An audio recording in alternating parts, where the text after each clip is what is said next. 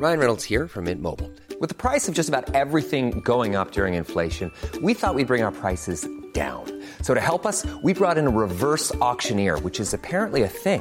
Mint Mobile unlimited premium wireless. Ready to get 30, 30, bit to get 30, bit to get 20, 20, 20, bit to get 20, 20, bit to get 15, 15, 15, 15 just 15 bucks a month. So, Give it a try at mintmobile.com slash switch. $45 upfront for three months plus taxes and fees. Promo for new customers for limited time. Unlimited more than 40 gigabytes per month. Slows. Full terms at mintmobile.com.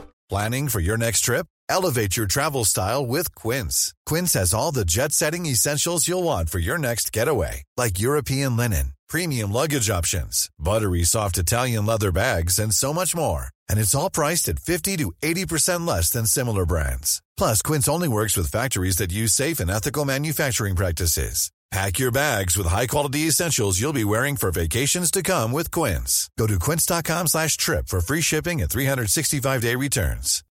Millions of people have lost weight with personalized plans from Noom, like Evan, who can't stand salads and still lost 50 pounds. salads generally for most people are the easy button, right? For me, that wasn't an option. I never really was a salad guy. That's just not who I am. But Noom worked for me. Get your personalized plan today at Noom.com. Real Noom user compensated to provide their story. In four weeks, the typical Noom user can expect to lose one to two pounds per week. Individual results may vary. Palmemordet. Lars Borgnäs svarar på lyssnarfrågor.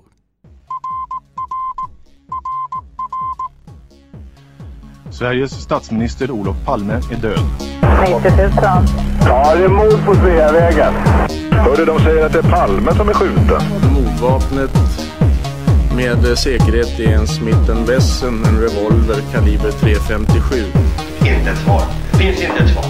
För jag har inget. Och jag har inte varit Varför skulle jag göra Polisen söker en man i 35 till 40-årsåldern med mörkt hår och lång mörk rock. Välkomna till podden Palmemordet som idag görs av mig, Tobias Henriksson på PRS Media. Det här är avsnitt 256 av podden och i genomsnitt är ett avsnitt runt 40 minuter, lågt räknat. Det innebär att Dan och jag genom åren bjudit på drygt 170 timmars material. Allt detta om mordet på Sveriges statsminister. Om du lyssnar dygnet runt på samtliga avsnitt så innebär det att du har att göra konstant i över en veckas tid. Och allt det här har hela tiden varit helt gratis för er. Istället har vi förlitat oss på donationer och reklamintäkter. För ett så här viktigt ämne bör nå ut till alla, inte bara de som betalar för det. Tack vare Patreon har ni hjälpt oss på vägen genom att sponsra varje publicerade avsnitt med en viss summa. Det här går såklart alldeles utmärkt att göra även framöver. Så gå in på patreon.com palmemodet för att stötta oss och se till att podden kan förbli både relevant och gratis. Idag är det äntligen dags för en lyssnarfavorit igen. För tillsammans med Leif GW Persson och Gunnar Wall är Lars Borgnäs en av våra mest efterfrågade gäster. Idag kommer han att svara på ett stort antal lyssnarfrågor som ni tidigare hade möjlighet att skicka in. Och som ni vet spelas det här in under rådande pandemi, så alla intervjuer får göras digitalt. Det kan göra att ljudet blir aningen mer burkigt än ni är vana vid från de intervjuer som görs på samma plats. Bland annat smög sig ett mystiskt knattrande in på min kanal, men detta hörs bara när jag ställer frågor, vilket inte ens är en tiondel av avsnittet. Så jag tror att ni kommer att stå ut. Lars Borgnäs kallade för övrigt knattrandet för störsändaren med ett lätt ironiskt leende. Men nog om detta. Nu är det dags att köra igång dagens avsnitt. Peter Redelund börjar med, eh, om Lars nu anser att det är möjligt att Stig E var mannen som sprang upp för trappan, hur kan han då vara så säker på att han inte är mördaren? Saker som talar emot Stig som mördare, till exempel att han pratade med väktaren och därmed kanske kom ut för sent. Att han såg att polisen var brysk mot Lisbeth. Att andra vittnen, i alla fall i efterhand nu, påstår sig sett Stig etc.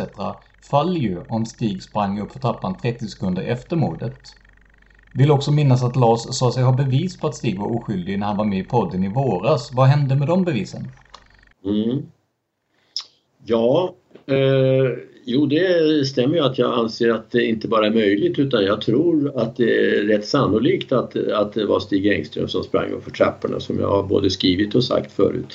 Eh, baserat på att eh, eh, han passar väl in, han försvinner från mordplatsen så att säga där nere på, på Sveavägen och så dyker det upp en man med, med en liten handledsväska och keps upp mot åsen.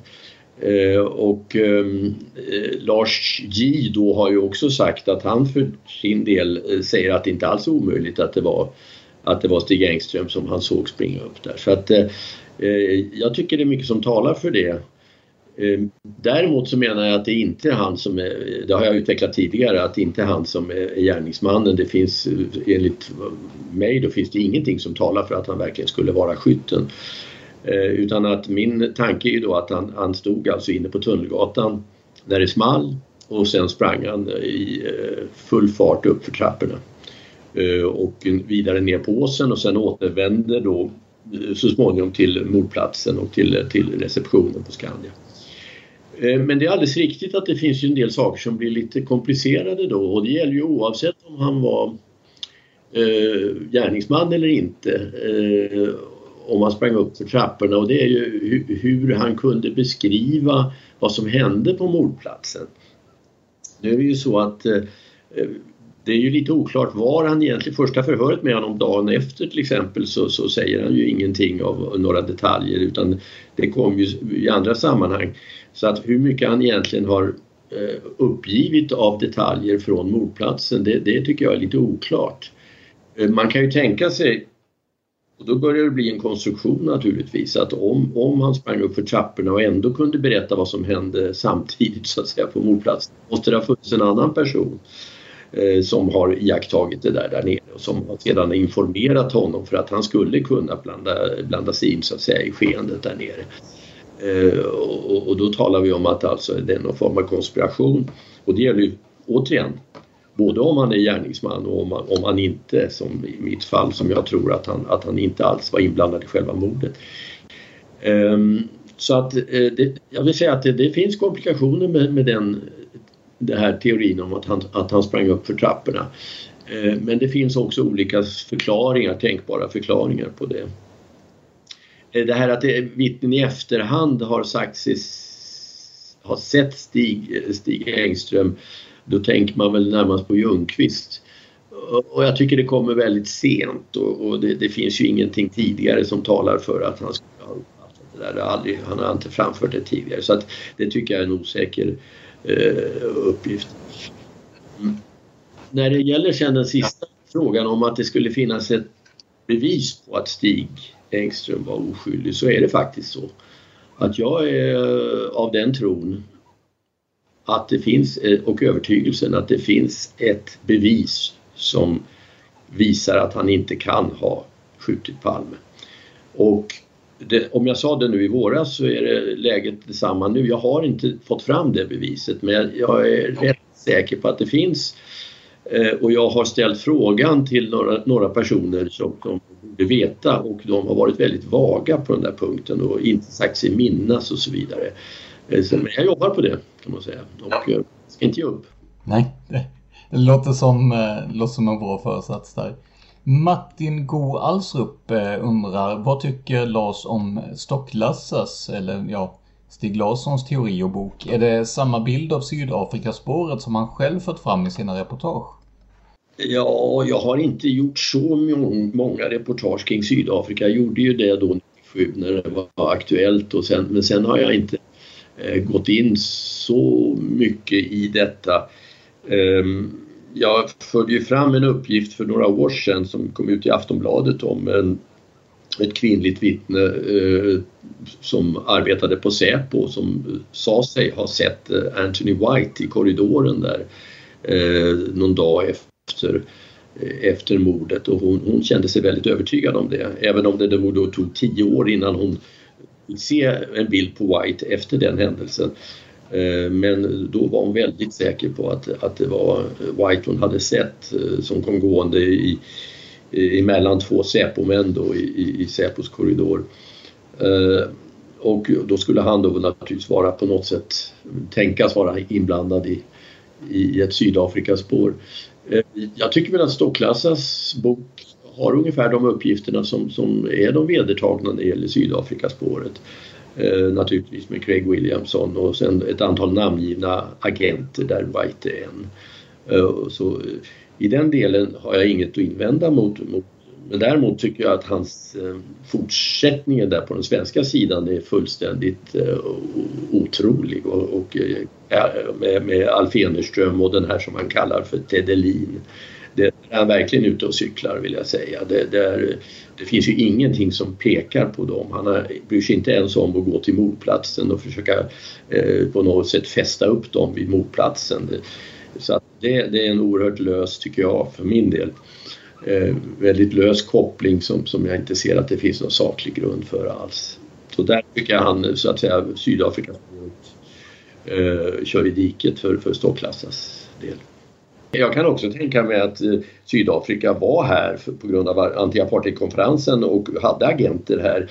Därmed inte sagt att de sen utförde mord på Palme. Eh, det, det kan, de kan ha varit inblandade men, men det finns ju egentligen inga uppgifter från mordplatsen som talar för att en sydafrikan skulle vara inblandad naturligtvis. Det finns ju inget som direkt pekar på det, men det är inte omöjligt.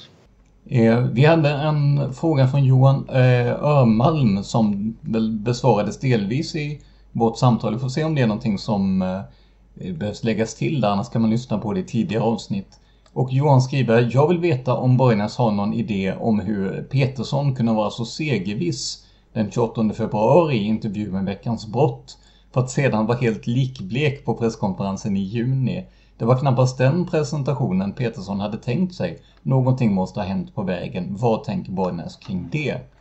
Vi hade ju uppe som sagt lite. Är det någonting som eh, du känner att du vill tillägga eller någon snabb eh, sammanfattning eller något? Nej, jag är, jag är öppen för att eh, jag fick ju uppgifter som jag har redogjort för tidigare och gått med också i det sammanhanget att det var Sydafrika som man skulle peka på och som Petersson hade planerat att peka på redan på förra hösten. Eh, och ehm, eh, inte att det var då Engström han hade i, huvudet när han gjorde det där uttalandet i februari. Eh, och, och i så fall betyder det att man ändrade, man ändrade spår helt enkelt under våren och Eh, och då kanske växla in på ett spår som man egentligen inte var lika säker på eller inte alls säker på. Alltså det, återigen är vi tillbaka vid, vid Melanders kroppsspråk och, och hans uppträdande under presskonferensen som ju var kan man säga motsträvigt eh, och eh, till och med lyfte fram Sydafrika som ett, ett, ett starkt motiv och så.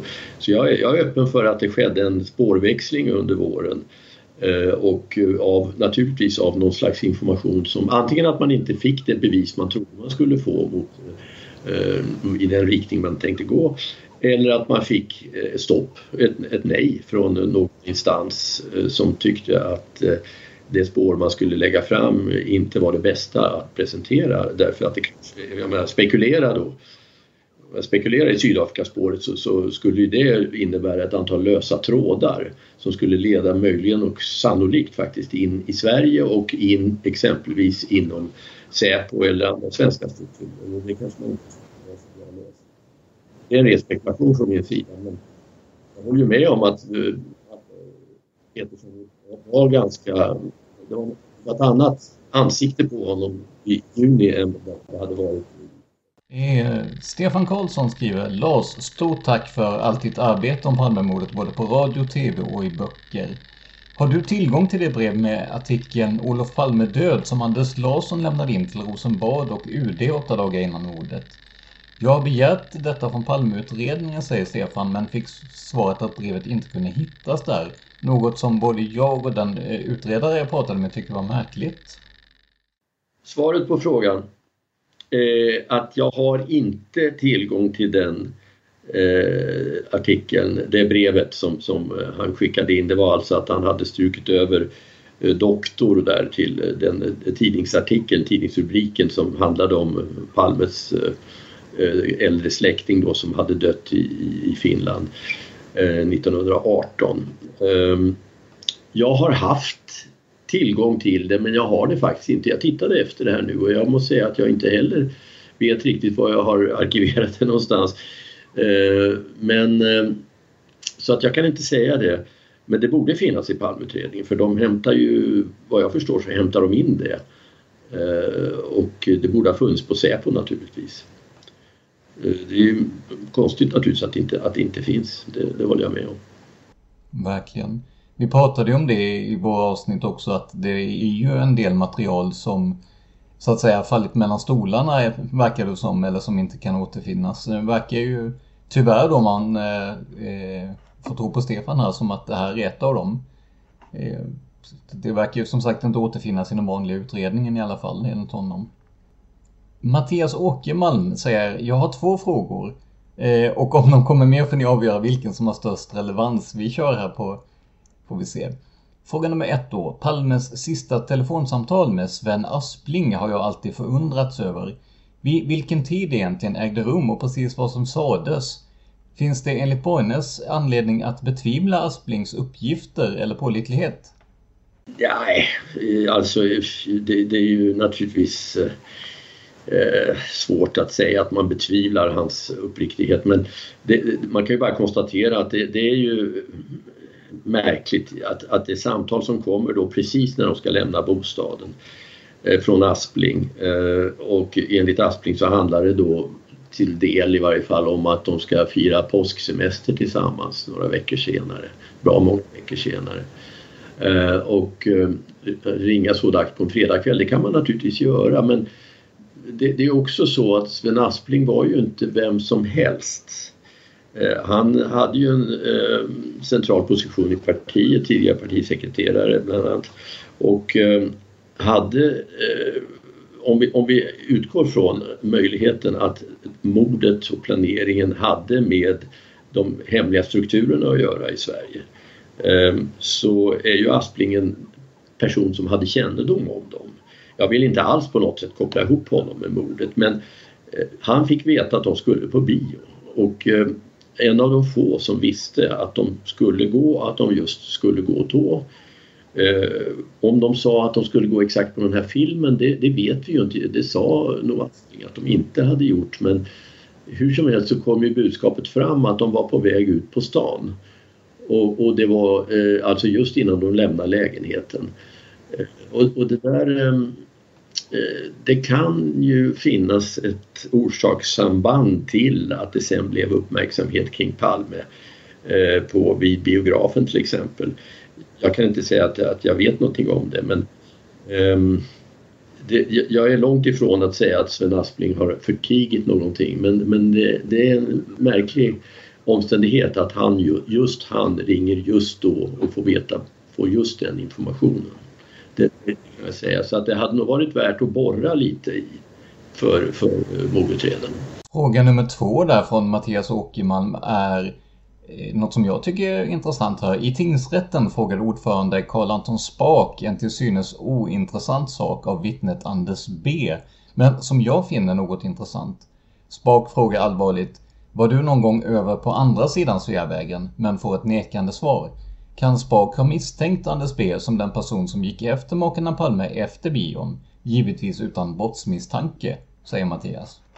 Ja, den frågan kan jag ju inte eh, ha mera åsikter om än, än någon annan. Att, uh, varför man skulle fråga det. det. Det fanns ju ingenting som talade för att Anders B skulle ha så mycket avvikit från, från det, det han verkligen hade berättat att han skulle ha varit över på andra sidan gatan. Men någonting måste ju ha funnits bakom frågan men jag kan inte svara på det. Det går inte. Sen har vi, när vi efterlyste frågor direkt fick vi in eh, en hel del av eh, den här typen. Till exempel Kalle Svensson. Åh, Borgnäs är bara bäst utan tvekan den som har gjort mest för Palmemordet. Ni kan hälsa honom detta. Likadant Magnus Nilsson. Älskar att lyssna på Borgnäs när han pratar, mycket behaglig röst. Han och Gunnar Wall är både mycket kunniga och härliga att lyssna till. Det var ju vänliga ord. Ja, Utan, eh, så det, det kom in en hel del sånt. Det var likadant någon som tackade både dig för att, att du ställde upp för podden igen och likadant eh, för att, att vi ja, men sträckte ut handen mot, mot igen och försökte få kontakt där. Men eh, åter till frågorna då. Niklas Schüller frågar efter så många års forskning i ämnet tycker jag det skulle vara rimligt att du har en egen teori om vad som hände. Och så skriver han inom parentes, du har ju trots allt fokuserat mycket på polisspår och Sydafrika. En teori som du på grund av professionalism naturligtvis inte torgför, men som du har helt privat i ditt huvud. Och om du skulle fått ta över utredningen idag tillsammans med ett team du fick välja ut, hade du löst mordet? oj, oj, oj. Ska vi, ska vi börja i den där änden eh, med eh, ja, men, din teori så att säga, även om du inte vill torgföra den, men har, har du en, eh, alltså utöver det som vi kan läsa i böcker och sådär, har du en, en, en, en rimlig bild av hur, hur du tänker att det gick till helt enkelt? Ja, är det klart att jag har ju en, en eh, föreställning som är kanske lite tydligare än vad jag vill eh, säga i klartext. Eh, För att det, det, någonstans går man över i, i, i, spekulationer och det vill man inte göra. Man måste ändå ha en, en slags grund att stå på. Men eh, man kan säga ramen för det jag tror är det sannolika eh, nu. Eh, det är att lösningen finns inte i materialet. Det finns inte i utredningsmaterialet. Det är därför jag är rätt pessimistisk om att det ska komma fram någonting avgörande överhuvudtaget när materialet släpps nu i, i, i snabb takt. Eh, jag tror inte att det finns någon, jag, jag tvivlar på att det finns någon uppgift där som, som leder till lösningen helt enkelt. Jag menar att eh, det är just det som har gjort att Christer Petersson har insett att han hittar inte lösningen, en riktig lösning där. Eh, Engström var ju en halv, tycker jag, en halvhjärtad, ett halvhjärtat avslut på det hela. Eh, men den riktiga lösningen, den, den fulla lösningen och de kretsar som, som ligger bakom det och kanske också den verkliga gärningsmannen, de finns inte inom hans räckvidd eller fanns in, inte inom hans räckvidd. Alltså det är ingenting som, som jag sagt tidigare, lagens långa arm når inte dit därför att det är väggar som, som står i vägen helt enkelt. Det är alltså låsta rum.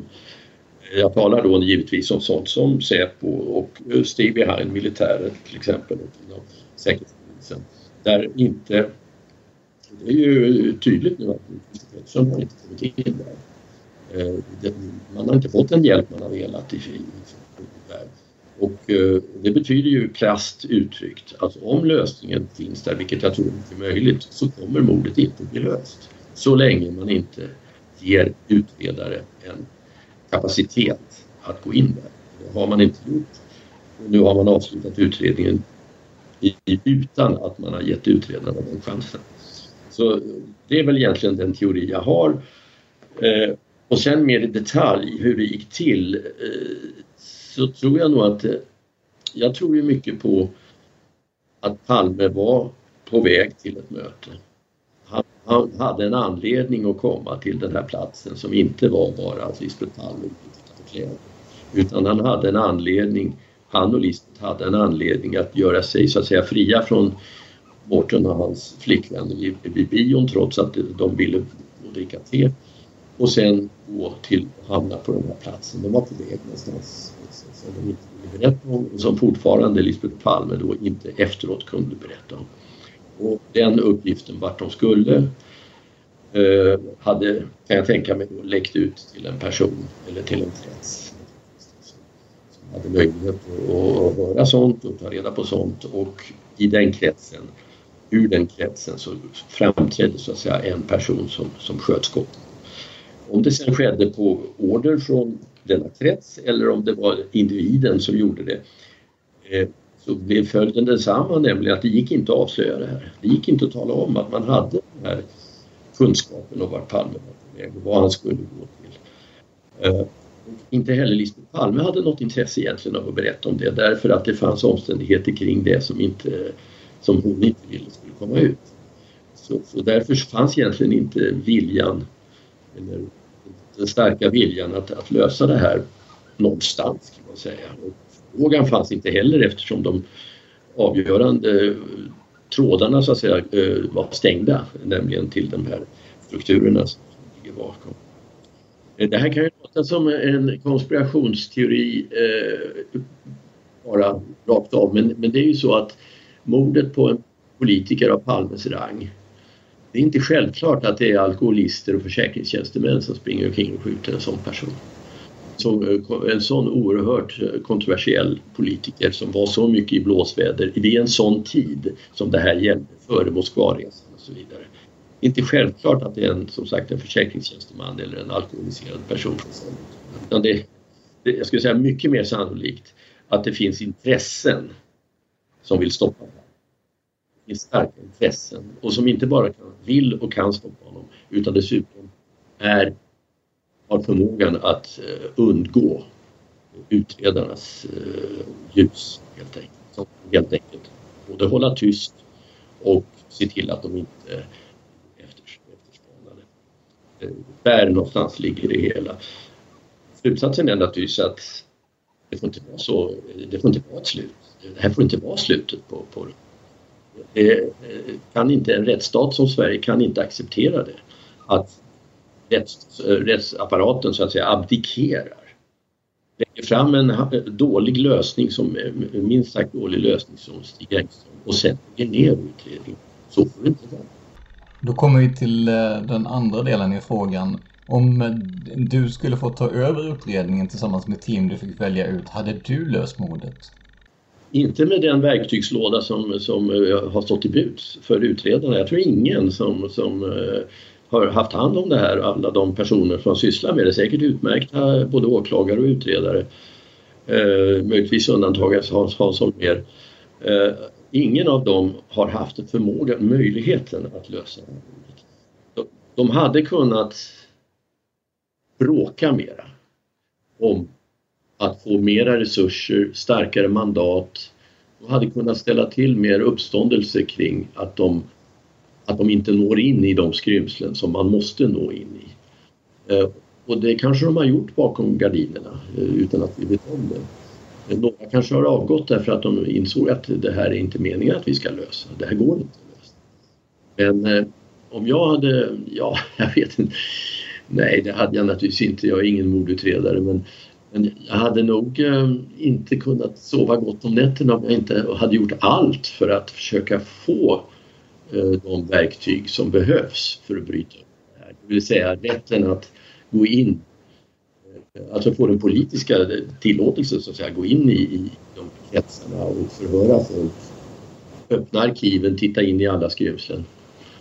Eh, så att eh, jag hade nog inte, inte gett mig om jag utan att ha i varje fall försökt stött pannan blodig om man säger. Precis. Per Wallander ställer en fråga. Jag vill fråga Bollnäs om hans syn på att kontakta ett nyckelvittne i egenskap av privatspanare skriver han, men du får ju ta det utifrån din eh, roll som journalist då. Det framgår i förhör med nyckelvittnet Lars J att Borgnäs och han har haft tät kontakt. Som jag tolkar Lars J utifrån förhöret är det Borgnäs som fått honom att tvivla på sina ursprungliga vittnesmål. Hur tänker Borgnäs om detta ur ett etiskt och journalistiskt perspektiv? Ja, det är en bra fråga eh, som, som verkligen förtjänar att, att eh, besvaras här. Eh, det är ju så att jag har inte fått eh, Lars J att ändra sig när det gäller vad han såg. Han har aldrig sagt i något förhör någonsin att han vet att det var gärningsmannen som kom springande eh, bakom baracken. Det har han aldrig påstått. Han stod inte så att han såg när mordet skedde. Och han har aldrig sagt att han visste att det var mördaren som sprang. Men han kopplade ihop de här stegen han hörde med skotten han hade hört strax dessförinnan. Och precis som vem som helst kan tänka som, som hade stått där så hade dragit slutsatsen i stunden att det var den som sköt som också kom springande. Det var det han uppfattade som och naturligtvis trodde. Även om han inte såg något vapen i handen på, på mannen i fråga eh, så, så gjorde han den kopplingen. Någon springer snabbt från platsen och då tror man givetvis att, att det är gärningsmannen. Och sen följde ju alltihop på det. Han, han, det var ju han som ledde upp hela mördarjakten på, på Åsen, alltså Lars J, i och med att han drog den slutsatsen och följde efter. Och det har vi trott i alla tider. Men han har aldrig vetat med säkerhet att det var det. Han har, han har sagt jag hörde bara steg från en person. Och det var, låg ju det hela då att då, då uppfattade han att det fanns ingen annan. Men eh, det är också så att den som sprang som man såg efteråt sprang med tunga steg uppenbarligen för det, det hördes väldigt tydligt. Men en annan person kan ha sprungit kanske inte ända fram eller också sprungit med lättare steg. Det, det vet han inte. Han såg ju aldrig om det fanns en annan person som kom springande in på Tunnelgatan eh, och till exempel eh, gömde sig i, eh, mellan barackerna, det fanns ju ett avstånd mellan barackerna där personen kunde ha smitit in. Eller han kunde ha sprungit norrut på Luntmakargatan. Eh, den andra personen, alltså den verkliga gärningsmannen. Det framgår av ett vallningsförhör då i, i augusti med, med Lars J som polisen gör. Eh, de ställer sig precis på den punkten Lars menar att han stod och då konstaterar man att han ser ingenting av Luntmakargatan norrut därifrån. Det vill säga han har ingen möjlighet att se om det är en annan person smiter runt hörnet och springer norrut på Luntmakargatan. Eh, men Lars egen uppfattning var att han, han hörde ingen annan och han såg ingen annan och han kopplade ihop det här. Och det har han alltid trott att det var. Han har alltid trott. När jag började prata med honom om det här och, och vi pratade om vad var det verkligen, vad, vad, vad var det du var säker på? Vad kan du ha varit säker på? Då insåg han han är ju en smart kille, verkligen en tänkande person. Vi har god kontakt, och har haft eh, många gånger, träffats många gånger. Han insåg ju då utan problem faktiskt att, att det kan vara så att han misstog sig. Det var en annan. Men det var svårt för honom att acceptera. Och det har han ju också skrivit och, och sagt eh, när han kontaktade Palmeutredningen i våras. Det var svårt för honom att acceptera att han skulle ha tagit miste. Han kände sig förminskad. Därför att plötsligt så och ifrågasatt därför att, av sig själv så att säga för att därför, plötsligt var det inte mördaren han hade sett. Han hade alltså lett hela eh, utredningen fel så att säga och det var svårt för honom att acceptera den möjligheten. Men han måste erkänna för sig själv att det kan ha varit så. Och det var det han meddelade, meddelade Palmeutredningen i våras i ett brev. Och, eh, som betyder att det finns ingen koppling, absolut säker koppling mellan gärningsmannen som springer från platsen och den som springer upp. Så jag tycker inte att jag har etiskt journalistiskt, tvärtom jag har alltså renodlat verkligen hans vittnesmål och tagit reda på vad är det han vet? Vad är det han har vetat? Och det har han med på att han, han, han visste inte att det var gärningsmannen som Han trodde det. Han kan inte säga det med säkerhet. Eh, om man tänker då, vi har ju sett eh, även i utredningen att eh, utredare gick till, till exempel ut och visade en bild på Viktor Gunnarsson vilket gjorde att Eh, ett, ett, eh, en konfrontation inte eh, ja, ansågs tillförlitlig och så vidare. Alltså hur, hur går tankarna innan man, man söker upp och pratar med ett vittne? Jag menar du har ändå, du har ju varit i branschen i, i ett antal år här. Hur, hur tänker man innan man gör den här, gör man den avvägningen att kan, kan det ställa till någonting för utredningen eller hur, hur tänkte du eller ni vid det tillfället? Vet du det? Nej men självklart så är det ju en polis, en utredare ska ju inte leda eh, ett vittne till att tro vissa saker. Eller, eh, eh, det är en sak när ett vittne har lämnat uppgifter och man kontrollerar de uppgifterna men att bara visa bild på en person så går det ju inte till utan man måste ge ett, ett collage av människor som, som man ser om, om det verkligen är ett igenkännande utifrån ett alternativ. Så det, och jag vet det förekom ju här i början av den här utredningen också att man sprang omkring med bilder på enstaka personer och, och det, det, är ju, det är ju inte så det ska gå till. Det är ju tvärtom väldigt skadligt för utredningen. Eh, så, så, att, den, att påverka eh, vittnen vad de eh, till exempel att göra ett utpekande, det, det, det står inte i utredningsboken. Det, så får man göra. Det är förvånande att det gjordes så i något sammanhang, det måste jag säga. Men det är likadant för, för dig då när du går in som, som journalist i det här att man har ändå det någonstans i bakhuvudet att prata men inte påverka. Är det så jag ska tolka dig? Ja, absolut. Man ska inte påverka vittnen. Eh, har de lämnat sina uppgifter, då får man ju granska dem. Och det tycker jag det var det jag gjorde med, med Lars J, om vi tar upp det fallet. Att granska vad är det som är säkert och vad är det som är mindre säkert. Det, det tycker jag inte är, menar, det, det, är relevant att göra det. Men att börja få vittnen eller andra att, eh, att ha vissa åsikter om någonting eh, genom att till exempel visa upp bilder och det, nej, det, det, det, har ju också förekommit i det var ju till exempel en, en, journalist som visade upp en bild på Christer Pettersson för, för Yvonne uppe på åsen. Eh, och, och vilket gjorde att hon var helt bränd som hon kunde inte sen användas vid rättegångarna. Därför Eh, den journalisten hade bara visat upp ett foto och frågat kan det varit han? Och, då var han ju, då var ju hon som förbrukad som vittne kan man säga. Ryan Reynolds här från Mint Mobile. Med priset på nästan allt som går upp under inflationen, trodde vi att vi skulle bring våra priser. down. So to help us, we brought in a reverse auctioneer, which is apparently a thing. Mint Mobile unlimited premium wireless. Ready to get 30, 30, bit to get 30, bit to get 20, 20, 20, bit to get 20, 20, bit to get 15, 15, 15, 15 just 15 bucks a month. So, Give it a try at mintmobile.com/switch. slash $45 up front for 3 months plus taxes and fees. Promo rate for new customers for limited time. Unlimited more than 40 gigabytes per month slows. Full terms at mintmobile.com. Hiring for your small business? If you're not looking for professionals on LinkedIn, you're looking in the wrong place. That's like looking for your car keys in a fish tank. LinkedIn helps you hire professionals you can't find anywhere else, even those who aren't actively searching for a new job but might be open to the perfect role. In a given month, over 70% of LinkedIn users don't even visit other leading job sites. So start looking in the right place. With LinkedIn, you can hire professionals like a professional. Post your free job on linkedin.com slash people today. Hey, it's Ryan Reynolds, and I'm here with Keith, co-star of my upcoming film, If, only in theaters May 17th. Do you want to tell people the big news?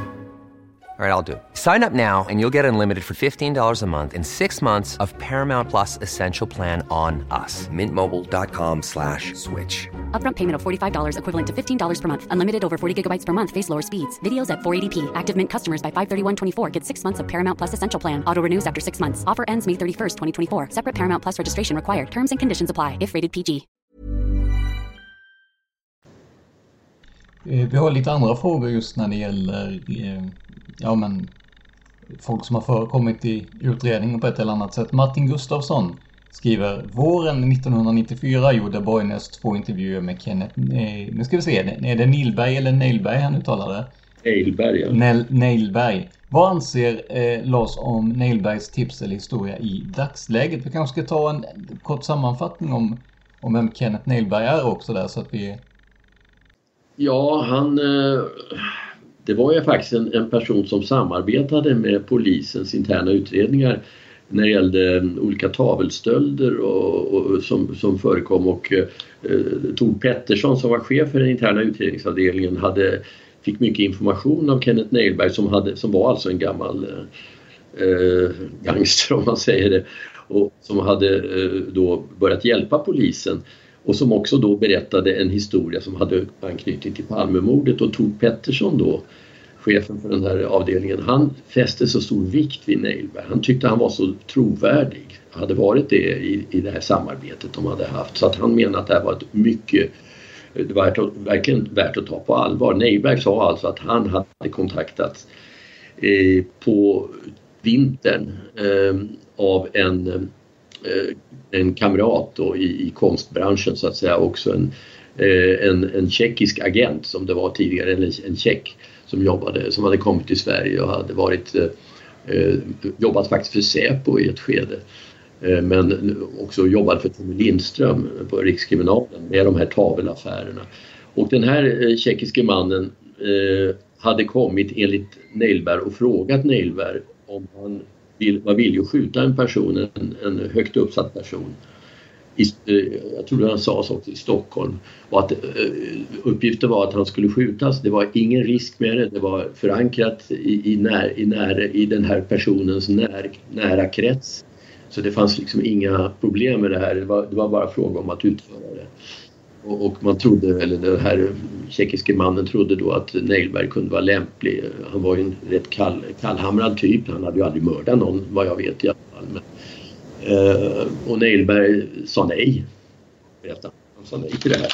Eh, och eh, sen när Palme sköts hade skjutits så frågade han den här tjeckiske mannen om det var honom det hade gällt och då hade han fått eh, vad han tyckte var en bekräftelse Och det betyder alltså att den här Milan som han hette, den tjeckiske mannen, var ute och hämtade, eller försökte få tag i en torped för så skulle få en stor summa pengar givetvis. Eh, och det var Neilbergs berättelse.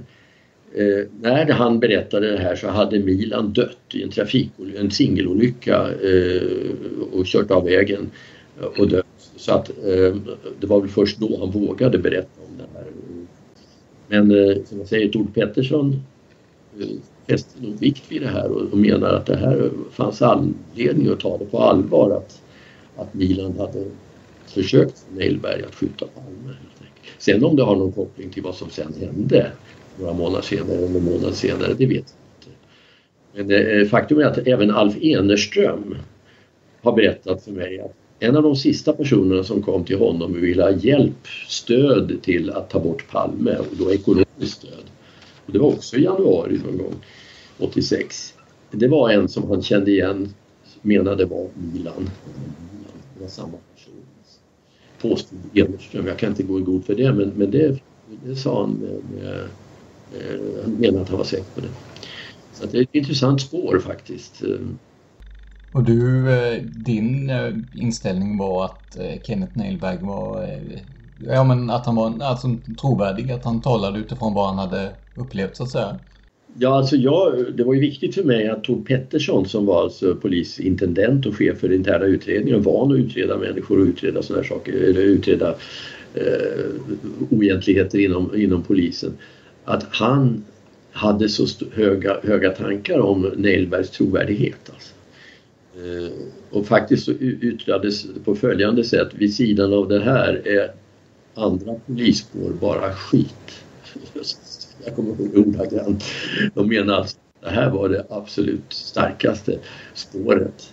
Som, som, ehm, varför de kallar det polisspår kan man ju fråga sig. Eh, eh, men det var väl eftersom Nailberg faktiskt jobbade för polisen. Eh, han jobbade ju alltså med Rikskriminalen då och arbetade för dem, hade tidigare arbetat för Säpo. Att på något sätt ansåg väl Tord Pettersson att det var en del av så kallat polisspår. Då måste ju jag hänga på en, en fråga där på personer som säger sig ha blivit erbjudna att eh, skjuta. Om vi nu antar att det var Palme som Kenneth Nailberg fick eh, eh, att det var han som avsåg så att säga. Eh, vi har ju en viss Ivan von Bierchan eh, som, eh, som också säger att han har eh, fått erbjudande om att ha ihjäl Olof Palme. Eh, vi har pratat med honom i podden och eh, du har väl också haft kontakt med honom vad jag, förstår. Eh, vad, hur, hur rimmar hans historia tycker du? Jag tycker det är ingen tvekan om att han fick uppgifter före mordet om att någonting höll på att planeras mot Palme. Han var ju uppe hos Inger Båvner då, borgarrådet. Han var också på en tidningsredaktion Eh, före mordet. Det är bekräftat och sa att det var, fanns ett hot mot Palme. Han pratade enligt egen uppgift med Alf Karlsson på Säpo om samma sak. Vilket Alf Karlsson har förnekat men eh, uppgifter jag har eh, fått säger att, att man i kretsen kring Alf Karlsson har ansett att det kom ju faktiskt före mordet ingen agerade ju utav de här kan man säga som blev kontaktade. Efteråt var det kanske svårt att förklara varför man inte gjorde någonting. Eh, så det tror jag nog. Sen hur det gick till i detalj när Birkan fick erbjudandet det, eller hur han fick veta att någonting förbereddes det vet jag inte men jag ser ingen anledning att misstro honom ehm, på den punkten att han, han kan ha varit utsatt för ett rekryteringsförsök Eh, på motsvarande sätt kan man säga som Bergqvist. Vi pratade ju om eh, Sydafrika och sådär i våra tidigare avsnitt. Lars Sundin frågar hur förklarar, eh, hur förklarar Lars djuptipset om att det skulle bli Sydafrika, vilket visade sig inte stämma? Var tipsaren med insyn ute och cyklade eller förändrades något i de yttre omständigheterna? Jag känner ju att en del av det besvarade vi i tidigare avsnitt. Är det någonting du vill kommentera eller lägga till där? Nej, jag var ju inne på det nyss när det gällde Peterssons förändrade uppsyn här att eh, mellan februari och juni att eh, den uppgift jag hade och som jag också tyckte att jag kunde tro på verkligen det var att det var förbereddes att peka ut Sydafrika och att det fanns både namngivna agenter som skulle varit inblandade och att det fanns eh, eventuellt ett, ett, någon form av erkännande Eh, men att man inte hade någonting som pekade på den svenska sidan. Eh, och att det var det som man tänkte gå ut med och det var alltså redan förra hösten.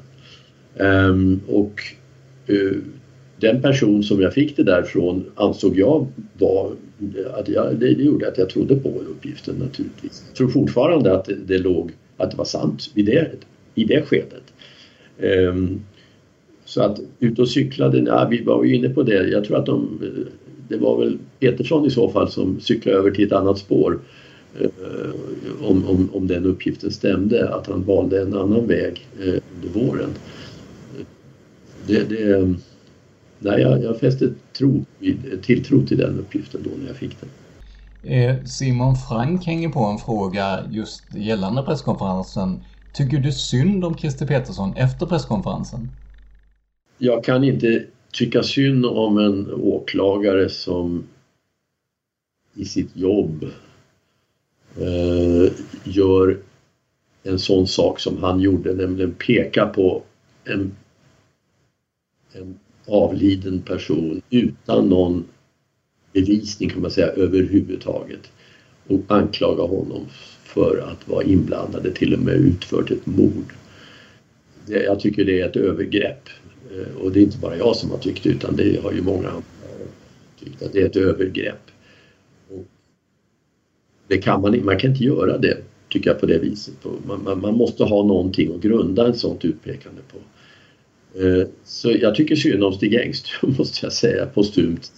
Eh, däremot så kan jag ha en viss förståelse för att Christer Petersson tvingades till detta som jag sa tidigare att han hade en annan kanske hade en annan lösning som han trodde mer på men den, den fick han inte, den vägen blev stängd. Han också insåg att han klarar inte det här.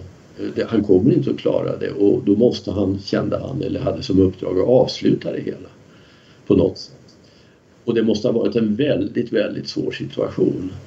Så i den delen, om han verkligen som människa kände sig pressad och obekväm och olycklig över att behöva utföra det här så att säga avrättningen av en, av en, en, en redan avliden person offentligt. Då kan jag, då kan jag ha en viss medkänsla med, med honom i den situationen. Men jag tycker nog det bästa hade varit för honom att avgå. Ingen, ingen order om att avsluta och, och följa eh, ett kommando kan motivera att man gör en sån sak som han gjorde. Det är ett antal lyssnare som har frågat om eh, Christer A, kallad GH i granskningskommissionens rapport. Eh, eh, till exempel har vi här Marcus Engelbertsen som skriver om nu Stig E är möjlig, varför är inte CA, alltså Christer A möjlig eller till och med mer rimlig? Han gör också en liknelse här när man i Örebro grep våldtäktsmannen Niklas Eliasson så var ju han den enda som kallades till topsning men inte dök upp. Eh, och eh, jag antar att han med, med det avser då också att eh, den eh, 357 Magnum som Christer A inne, inne hade, säger man så, den eh, har inte blivit testskjuten helt enkelt. Han har inte kommit in med den när han var i livet. Men Christer A Eh, hur ser du på honom? Ja, eh, det är sant som någon eh, har, sagt att jag inte har tagit upp honom vid något tillfälle. Eh, trots att han faktiskt pekas ut av, gärnings, eller av granskningskommissionen som ett, ett fall som man tycker är intressant och oavslutat så har jag inte gått vidare på det. Och, och det kan jag ju möjligen tycka att det kanske jag skulle ha kunnat göra vid något tillfälle men Eh, ja, är han möjlig? Ehm, jag har inte sett att motivbilden var så stark för honom. Eh, om man ska börja gå in på detaljer. Jag, det, jag har ju talat om förlorade pengar och så vidare, aktiepengar och, och så vidare. Men eh, att, att skjuta ihjäl en människa, och jag återkommer till det, att skjuta ihjäl en människa på det här sättet Eh, det kräver ett väldigt stark drivkraft naturligtvis. Eh, sen återkommer jag till det jag menar är bevisat, nämligen att första skottet avlossades mot Lisbeth. Jag står fast vid det och det skrev jag i min senaste bok, Det sista steget. Det menar jag är, är säkert. Jag anser att det är bevisat att första skottet riktades mot och då måste man fråga sig, om varje gärningsman man plockar fram måste man fråga sig varför skulle den personen skjuta först mot Lisbeth Palme? Då faller naturligtvis Christer eh, A lika väl som, som Skandiamannen eller, eller Christer Pettersson eller Viktor Gunnarsson eller vem du vill. Det måste som jag ser det finnas ett skäl till att gärningsmannen riktade revolvern först mot eh, Och eh, det är naturligtvis inget som går att förklara när det gäller Christer A. Men eh, visst, han har väl inte de heller de fysiska, det, det utseendet och så som passar särskilt bra in på, tycker jag, på, på eh, Men det är alltid svårt att säga. Eh, han borde naturligtvis ha prov, hans vapen borde ha provskjutits och det var ju slarvigt att man inte letade reda på det. Men det betyder ju inte att han är gärningsman för att man missade att provskjuta hans vapen. Det, det, att han sålde det på plattan för, till någon främling det, det verkar konstigt men det är inte omöjligt. Så jag tycker inte bevisningen på något sätt är övertygande för hans skull. Han var ju inte heller på något sätt kopplad till någon form av våldsbrottslighet. Och, och om man aldrig har varit inblandad, vad jag vet i varje fall för honom, har man aldrig tidigare varit inblandad i något våldsbrott så tycker jag det är märkligt att det första man gör är att på det här kallblodiga sättet skjuta ihjäl statsministern. Eh, om man inte har ett extremt starkt motiv. Man hittade en djurplågeridom på honom och i samband med det så var det, skulle det varit något hot mot en granne och sådär. Men därifrån till mord är ju det är sträckan väldigt lång alltså. Så att, eh, nej absolut. Så enligt dig, han har inte det våldskapitalet eh, om man säger så? Nej, men jag har ju sett uppgifter om att från eh, personer i hans närhet i skytteklubb och så att han var en ganska kallhamrad typ. Alltså det var en det var, det var en hårding alltså på sitt sätt. Eh, att, eh, han, han, han är ju inte omöjlig på det viset men, men nej, jag känner mig inte alls övertygad av det jag vet. Alltså nu kanske det finns mer någonstans men att han skulle vara särskilt intressant i, i han är mer intressant än, än eh, Stig Engström, det måste jag ju säga. För Stig Engström för min, för min del, han ligger långt, långt utanför radarns räckvidd. Men Christer Andersson ligger väl någonstans där i, i, i möjligheternas eh, periferi. Jo, Johan Karlsson frågar då, eh, i det reportage som Borgnäs och Thomas Bresky gjorde 1992 är Edenman-kommissionens rapport väldigt maskad med hänvisning till förundersökningssekretessen. Är den mer tillgänglig nu?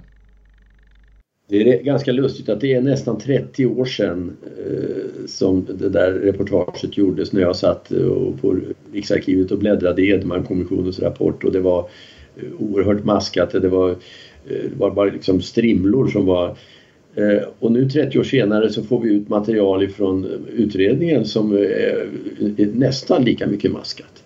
Alltså med, med svart, svart, svart. Eh, alla, väldigt många uppgifter är, är, blankade och inte bara namn utan också andra typer av uppgifter är, är, är maskade. Så att, det är inte, vi har inte kommit riktigt så långt på, på den där öppenheten som, som vi kanske tror. Ehm, jag har inte kontrollerat Edenmankommissionens rapport faktiskt på, på, ja, egentligen inte sedan 90-talet. Och det kanske är en, en brist, det kanske någon annan kan göra. Det är möjligt att den eh, kan omgranskas och, och kanske bli mindre hemligstämplad än den var då för då var det nästan, då var det nästan ett skämt när vi visade upp det där så det, det, det, det var osannolikt hur, mycket, hur lite som man fick eh, veta ifrån den här rapporten. Så det är ingen dum idé alltså att, eh, som tas upp där att, att gå tillbaka och titta på den, den kommissionen. Det var en intressant kommission för den tillsattes när polisspåret just började få eh, spridning då eh, 87. Och det var som en direkt reaktion på polisspåret som man tillsatte den här kommissionen under Ragnar Edenman. Och ehm, för att så att säga rensa luften. Det är ofta så man använder kommissioner. Man ska dels vinna tid och sen ska man rensa luften. Och eh, det var väl vad den gjorde också. Eh, finns det några guldkorn där så ja, det är intressant att veta. Så det, det är en bra idé. Då slänger vi ut det till, till lyssnarna då att det är fritt fram i alla fall pröva begära ut det helt enkelt och se om det är lika, lika mycket svart som det var 1992 helt enkelt. Sen skriver Stellan Erlandsson, jag vill fråga, är det inte en stor miss att ta tag i mordoffret? Då man själv kan bli påverkad som man missar. Ponera att mördaren tar tag i Olofs vänstra axel med vänster hand. Olof vrider sig häftigt åt höger. Vad händer med mördaren om han har dåligt fäste i gatan med sina fina lackskor? Eh, och så eh, har han en liten utläggning här med flera eh, olika scenarion där om mördaren har en revolver i höger hand borde den bli vriden mot Sveavägen. Om Olof stannar och vrider sig häftigt med Lisbeth i armkrok, vad händer med henne? Eh, Eh, troligen bromsas hon upp och blir vriden från Sveavägen och så vidare. Men om vi tar eh, originalfrågan så att säga. Skulle det inte vara en stor miss att ta tag i mordoffret? Jag tänker ju med, som Stellan säger här med balans och liknande. Ja, balans eh, kan man väl tänka sig att en person som gör det här är Alltså jag tror att det är en person som har en kunskap hur man ska agera. Alltså som det, det är inte en tillfällighetsbrytare som gör det här.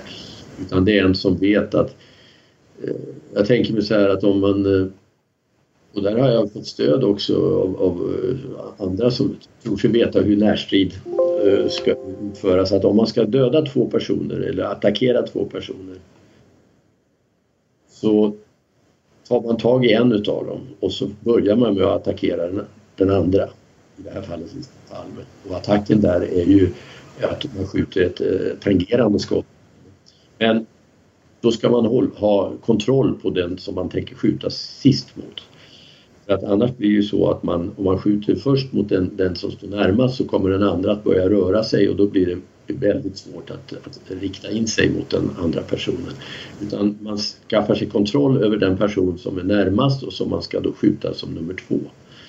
Och så riktar man sig mot den första.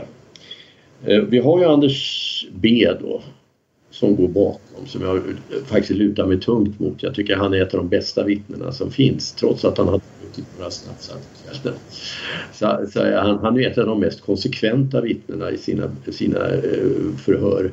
Till och med i hypnosförhör så eh, år, åratal senare så kommer han tillbaka med samma uppgifter och upplever det hela igen. Och hans upp, uppfattning är ju, och den är ju väldigt spontan, nämligen att det vet ju alla som lyssnar på det här att, att gärningsmannen tog om eh, personen i mitten, det vill säga Palme, på ett sätt som om det var en kvinna.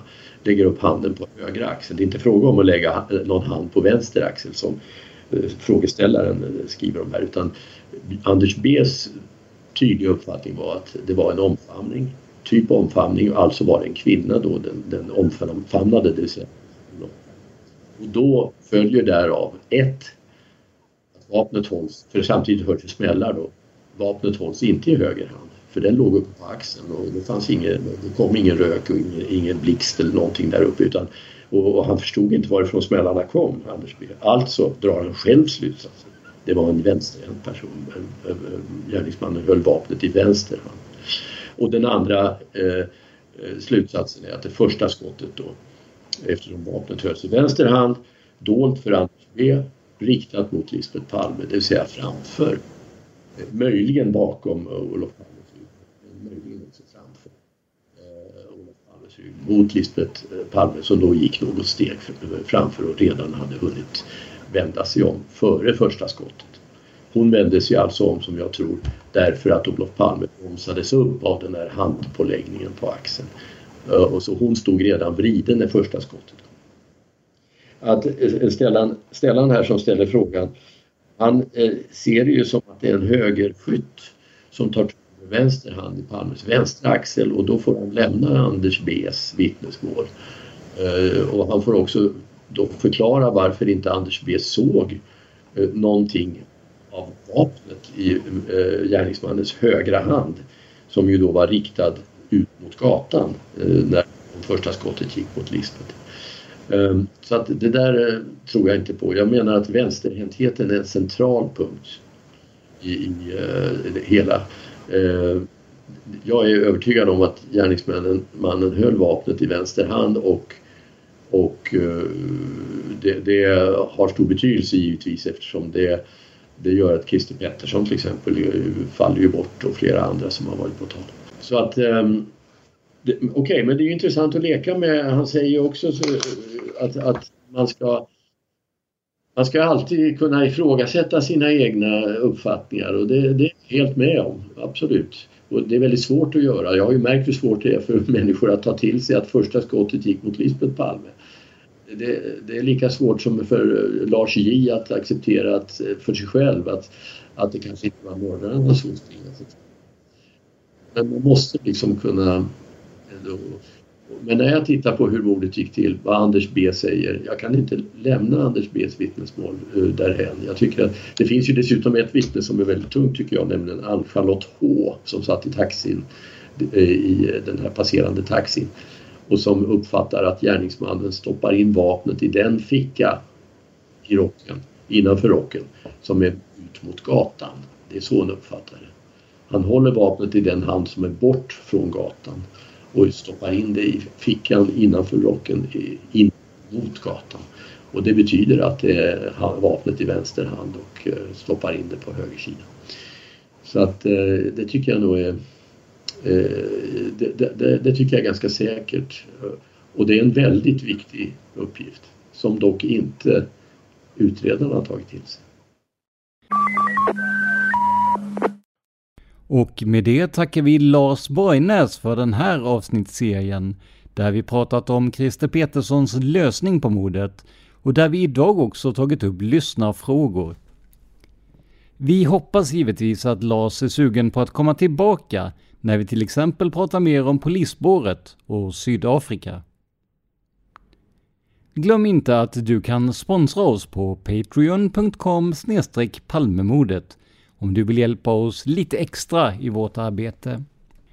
Glöm inte heller att Dan och jag gör en hel del andra poddar om ni tycker att Palmemordet kommer ut för sällan. För Dans del är Seriemördarpodden och Massmördarpodden, som ni hittar på Podmi, några av de största. Tillsammans med Josefin Molén gör han även Mördarpodden, som nyligen tog sig in på listan över Sveriges 100 mest lyssnade poddar. Grattis säger vi till Dan och Josefin. Själv gör jag i huvudsak två egna poddar. Den ena har som mål att sprida lite folkbildning genom att på ett underhållande sätt titta närmare på konspirationsteorier och myter. Podden heter Tänk om och finns på samtliga poddplattformar. Dessutom gör jag numera en minipodd, Minuter med mord, där jag berättar om kända kriminalfall i ett kortare format på mellan 5 och 15 minuter. Men det här är ju podden Palmemordet och idag gjordes avsnittet av mig, Tobias Henriksson på PRS Media. För mer information om mig och mina projekt besök facebook.com prsmedia.se eller gilla oss på Instagram där vi heter prsmedia. Ett ord, små bokstäver. Tack till alla som stöttar oss, såväl ekonomiskt som med dokument och annat. Men framförallt, stort tack för att du lyssnar på podden Palmemordet. Man hittar Palmes mördare om man följer PKK-spåret till botten. Därför att ända sedan Julius Caesars tid har jag aldrig hört talas om ett mord på en framstående politiker som inte haft politiska skäl. Polisens och åklagarens teori var att han ensam hade skjutit Olof Palme. Och det ledde också till rättegång. Men han frikändes i hovrätten.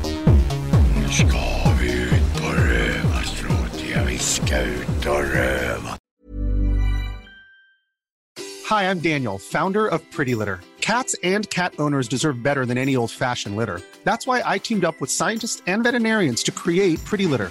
Its innovative crystal formula has superior odor control and weighs up to 80% less than clay litter. Pretty Litter even monitors health by changing colors to help detect early signs of potential illness. It's the world's smartest kitty litter. Go to prettylitter.com and use code ACAST for 20% off your first order and a free cat toy. Terms and conditions apply. See site for details.